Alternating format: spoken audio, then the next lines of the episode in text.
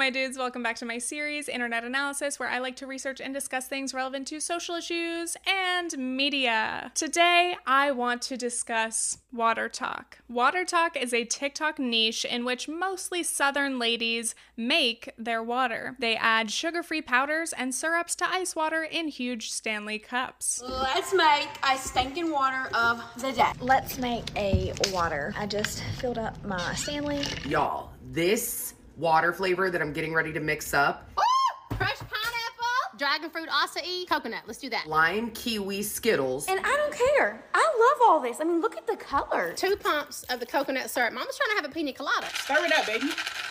Stir it up. Do what you want. But I'm on WaterTok. If you've never heard of this, you're probably wondering how is anyone's liquid intake possibly interesting to the masses? It turns out WaterTok has been incredibly divisive, and many people have lots to say about it. Hi, what's going on with the water girls? What are they doing? They're adding the the when did what why they're like making little potions and lotions and tinctures. Lately, I noticed WaterTok's been getting some hate, so let's talk about it. Hey besties, come and make my water with me.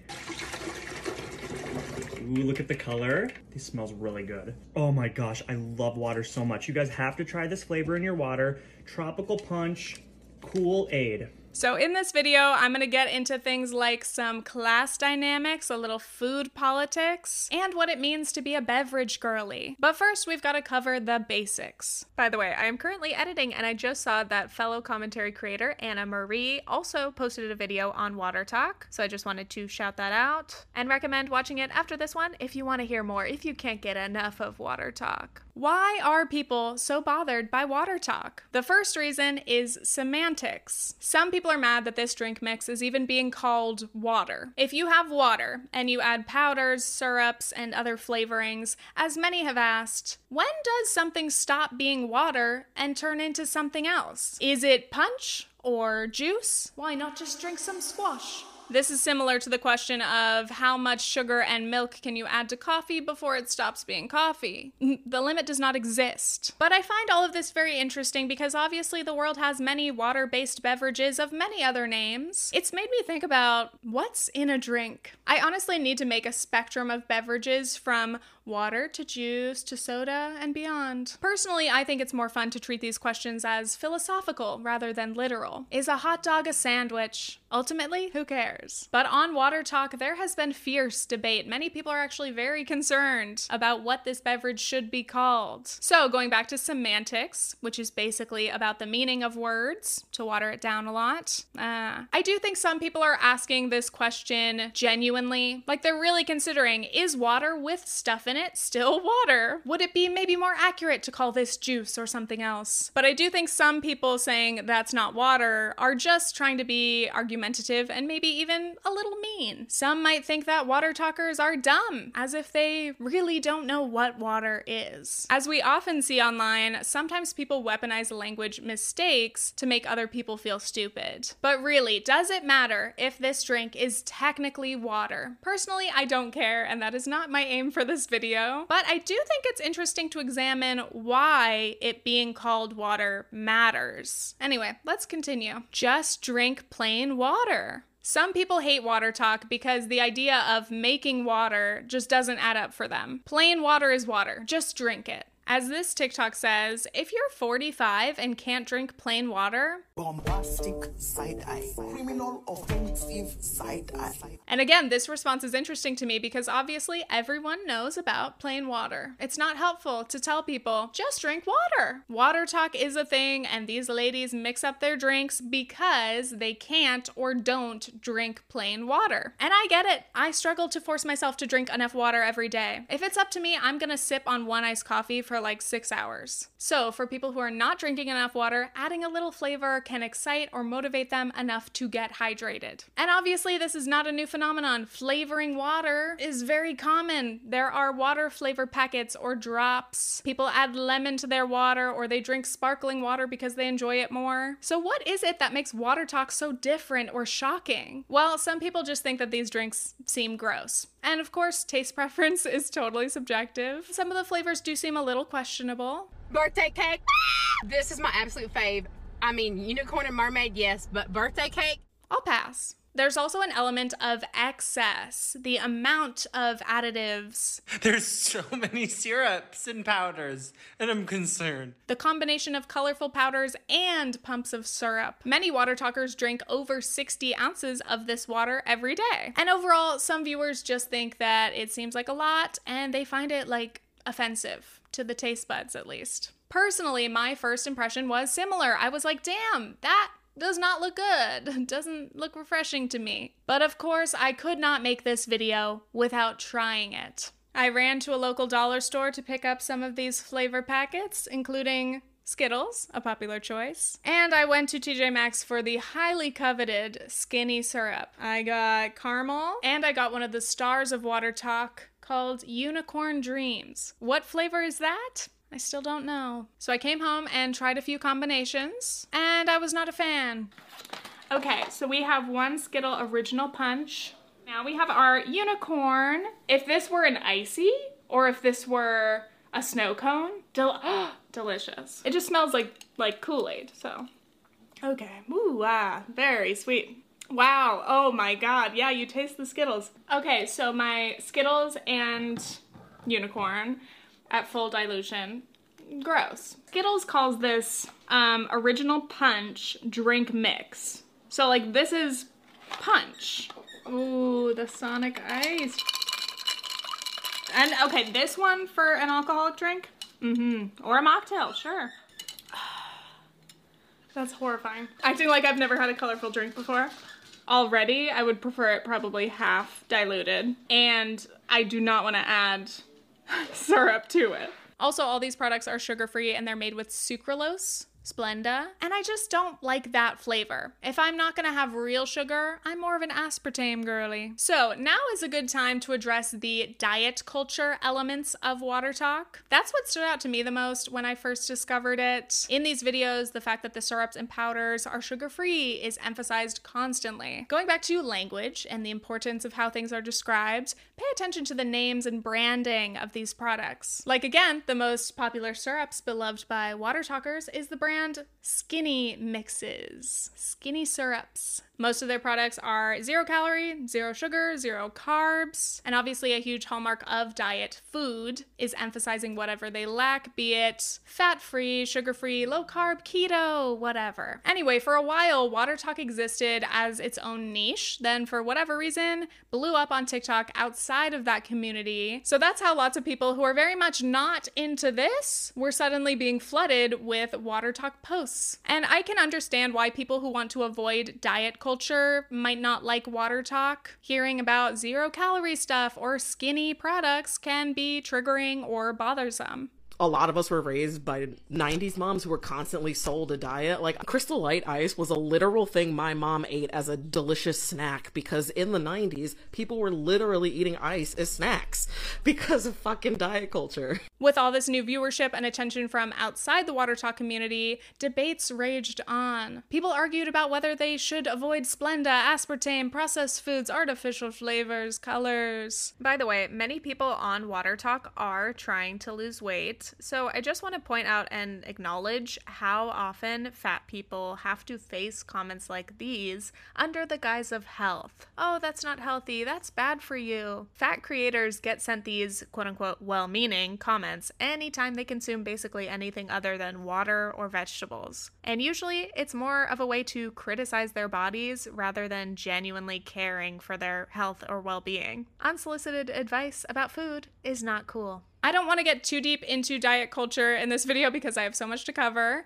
but that is a huge topic. And I'm also not going to debate what is healthy, many air quotes in this video. Personally, I try not to label foods in black or white terms like good, bad, healthy, unhealthy, because I don't want to moralize my food. We all already have enough internalized shame and guilt and habits that we've developed, deep seated beliefs about food, and I'm just trying to unpack those. Ultimately, everyone has very different bodies, health factors, needs, and access, and eating is extremely personal. I think it is never helpful to tell strangers or even people we know how or what they should be eating. Most importantly, I am not a dietitian, I am not a medical professional. But this brings us to another very important part of WaterTok. After reading some comments and doing a bit of research, I found that many WaterTokers have had bariatric weight loss surgery. These procedures hugely impact what patients can eat or drink and their portion sizes. The details depend on what type of surgery you get, but basically, your stomach capacity is much smaller. So, here are some examples of hydration guidelines for bariatric patients. Quote Dehydration is a significant concern for bariatric patients as it's the most common cause of rehospitalization. The recommended amount of water to drink is 64 ounces per day. Many people struggle to drink this much water, and it becomes challenging as their stomachs will only be able to accommodate three ounces of food or water during their immediate recovery. Patients basically have to take literally one sip at a time all day, so that's really difficult to begin with. On top of that, patients are advised to avoid carbonation, caffeine, alcohol, sugary drinks. So that takes away a lot of the fun drinks that most of us enjoy often. No coffee, no soda. On top of that, some patients' stomachs actually don't tolerate plain water after their surgery. It's called water nausea. Hi, I'm a bariatric patient. Some bariatric patients cannot drink plain water at all after surgery. Some bariatric patients need their water to be ice cold. Some bariatric patients require their water to be room temperature. They can't drink cold water, they can't keep it down. I would have never drank a flavor packet before surgery. I didn't like anything sweet like that. I could not do it. Now, I'm what 16 months out from bariatric surgery and I still cannot drink plain water.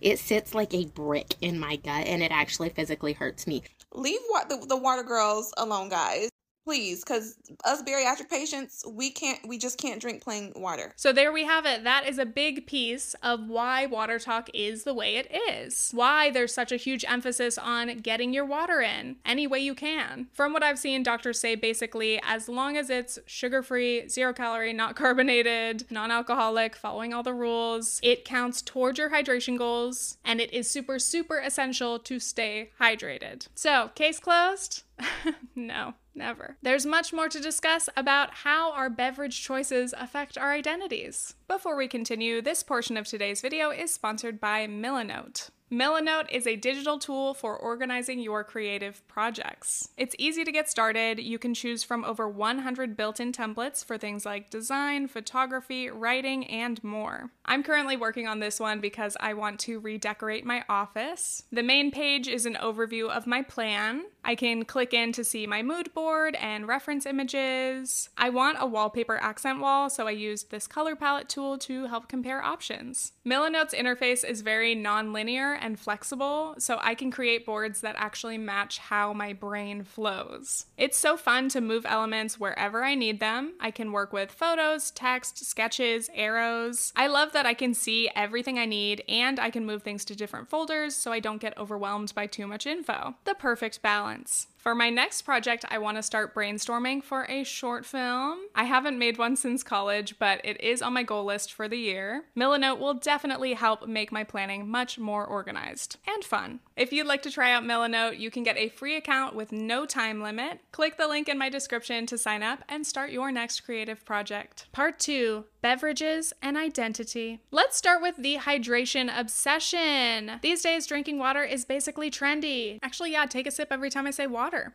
water. Obviously, we all need water to survive, but in recent years, being hydrated has become a status symbol. Stay hydrated, get your water in. It's associated with being healthy, having clear skin, and being like a good person overall. Like the whole if you're unproblematic and drink water, you won't age kind of thing. Bryony did a great video about that recently if you want to check it out. There's so much to say about that. But yeah, I just think it's interesting that there are like moral implications. And of course, there are still some connections to diet culture. Obviously, drinking water in itself is not diet culture, but it moves into that territory, especially when people talk about drinking more water to feel more full or overly focusing on being clean. There are ideas of good hydration versus bad hydration. Typically, the more pure your drink is, the better. So, plain water water. That's clean. That's ideal. Maybe add some lemon, but that's acceptable because it's natural. I think this focus on purity, good hydration, is part of the reason why some people are mad about WaterTok being called water. It isn't natural, clean, or pure enough in their eyes, which is very interesting. Continuing on, there are also major consumerist trends wrapped up in the hydration obsession. You can't just drink your water out of a plain glass, or God forbid, a plastic bottle.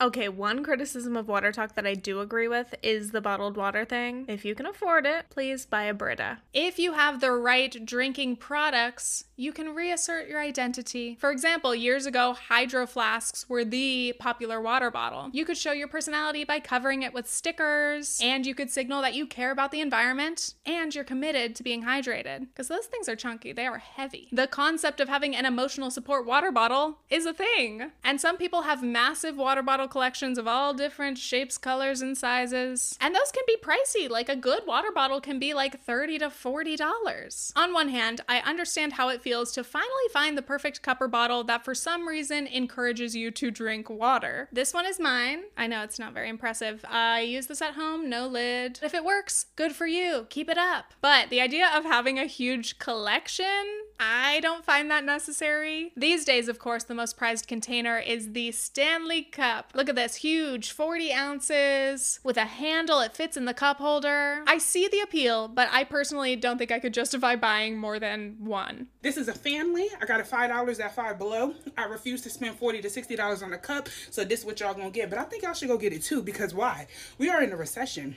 For a little more consumerism in the beverage department, why am I talking like this? I think it's because I feel like I'm standing at a podium. People enjoy their little beverages so much, they want a dedicated space to make them. Having an at home beverage bar is part of the luxurious routine. On TikTok, I've seen coffee bars and now water bars. In these stations, you can show off your coffee pods, machines, frothers, tools, syrups, and even fancy ice makers. On WaterTok, women have huge collections of of powders and syrups, seemingly for equal parts function and aesthetic. It's nice to put together the organizers, to display your collection, to have every possible flavor combination at your fingertips. Some commenters even claim to spend hundreds of dollars buying up supplies for their WaterTok journey. I'm already regretting these purchases, and this was like $10. Anyway, I think we all understand how much delight we can derive from the simplest little things, even if it is your daily drink. A nice little beverage can be my favorite treat, like the highlight of my day. To me, the height of luxury is drinking three liquids at once, you know, like one for fun, one for hydration, and then one for energy. Am I even drinking them? Sometimes, but it's just comforting knowing they're there and using up all the coasters in my house. Next up, the Venn diagram of beverage lovers. So now I kind of want to compare WaterTok to other popular beverage trends that we've seen. I think it's fascinating that some drinks are seen as either classy or trashy. What's your drink of choice? I know that meme is outdated, but seriously, your ideal beverage can say a lot about you. I'm trying to visualize a Venn diagram with the crossover of all these drinks and aesthetics. So, for example, starting with the clean girl or that girl, she probably drinks lemon water, matcha. She might have a really nice espresso machine. And these girls have a little bit of crossover with the wellness girly, though she's more likely to add some alkaline or chlorophyll water to the mix. Or maybe she's just rocking a really expensive Erewhon smoothie. Then we have a simple gal who probably loves Diet Coke and, you know, chain coffee like Starbucks or Dunkin'. And I'm not gonna call her basic.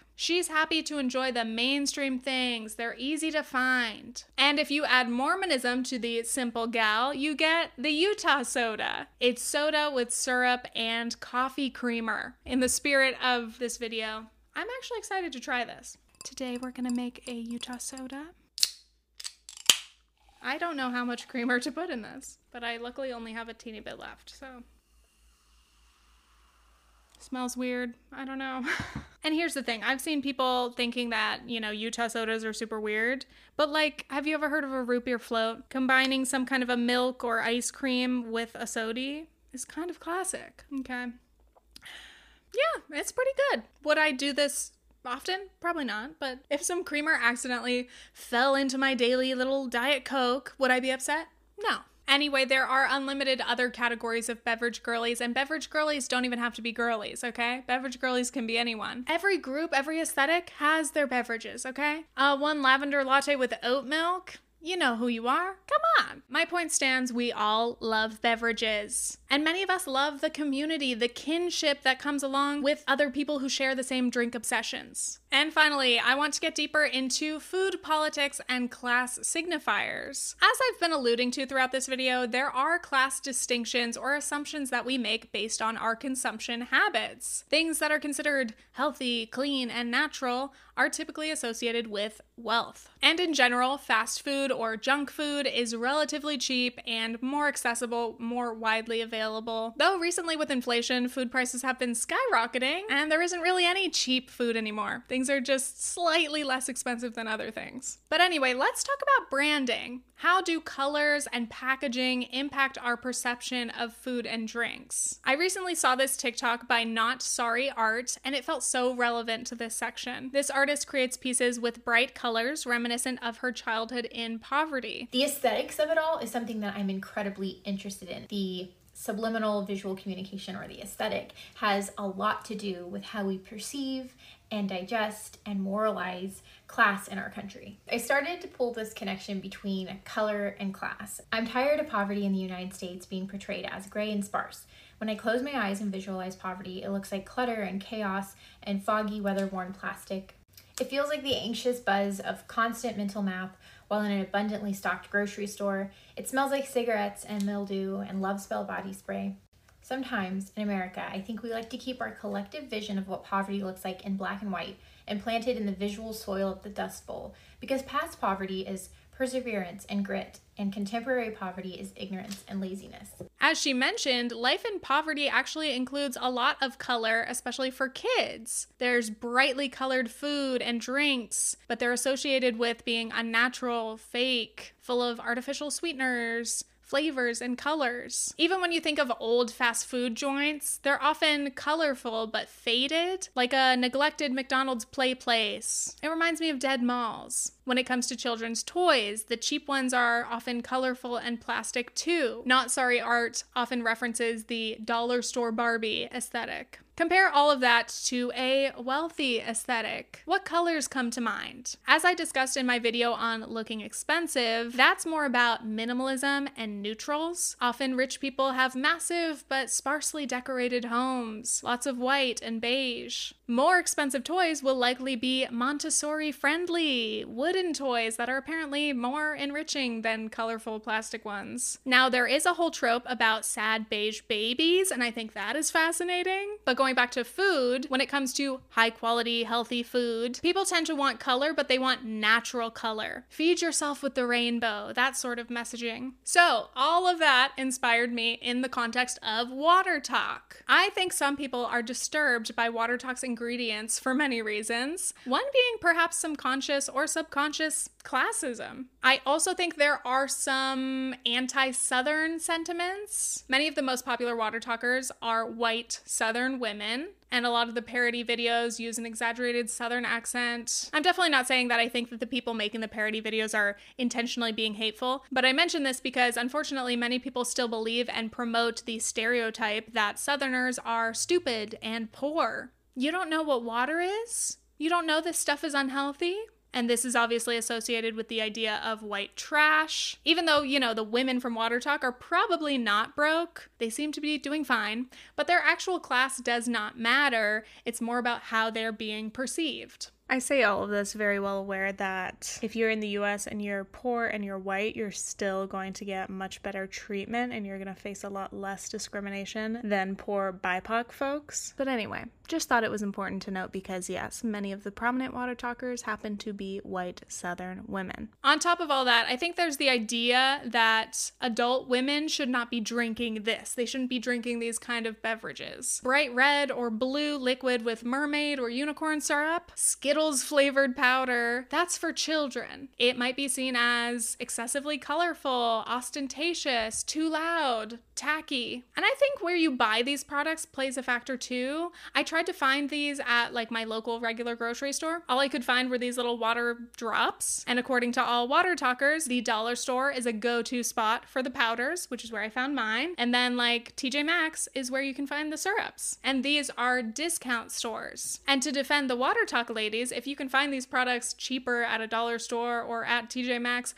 why would you want to overpay by buying them elsewhere? Who cares? Get your deal. Be a Maxinista. So, I think that might be part of the reason why some people see WaterTok as kind of cheap or tacky. Again, I don't believe this, but I'm just trying to make sense of it and pull in these other factors that might contribute to how people perceive this trend. There are many other products that exist to add flavor to water, but they're all perceived differently. Kool Aid or Tang is on the low end, probably. Crystal Light might be somewhere in the middle. And then there are more upscale products like a Soda Stream or expensive expensive water drops. I just find it fascinating that they all serve similar purposes, but due to their price points, branding, and ingredients, they're perceived very differently. One last brain blast I just thought of. In addition to these more upscale products being less colorful, many of them are also about just having like a hint of flavor. Like we've all heard the LaCroix jokes. Do you want a drink that tastes like you touched a lime and dipped your finger in water? So, anyway, perhaps there's a sense of like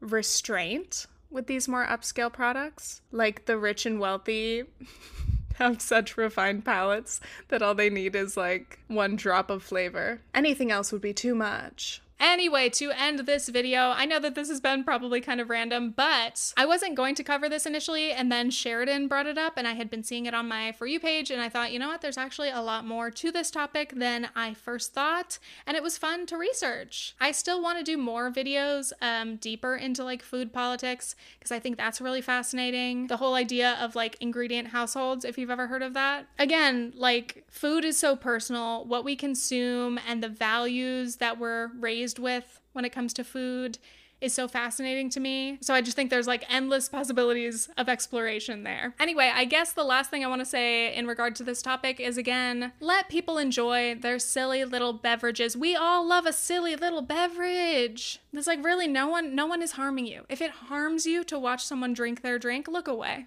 Keep scrolling. So that is all before the sun sets on me. Thanks again to Milanote for sponsoring today's video. You can sign up for a free account in the description. And I've got to give a shout out to my patrons. I have a Patreon if you want to support my channel, support my content. I create a monthly bonus video, see some behind the scenes stuff. If you want to know more of my process or just what I'm up to in my personal life. And extra thank yous to my executive producer tier. We have Uwu Face, Abby Hayden, Alter Still, Eric Danielson, Freshly Laundered, Jackie King, Jeanette, Jill Hoffman, Julie Leva, Matthew Gray, Megan Collins, Megcat33, Nicole Louise, Sarah Kemi, Stevie May, Tom Walker, Treffa, and VivianOladun.com. Thank you so much for being patrons. That's all. Stay hydrated. Okay, thanks. Bye. If I were a fish and you caught me, you'd say, Look at that fish.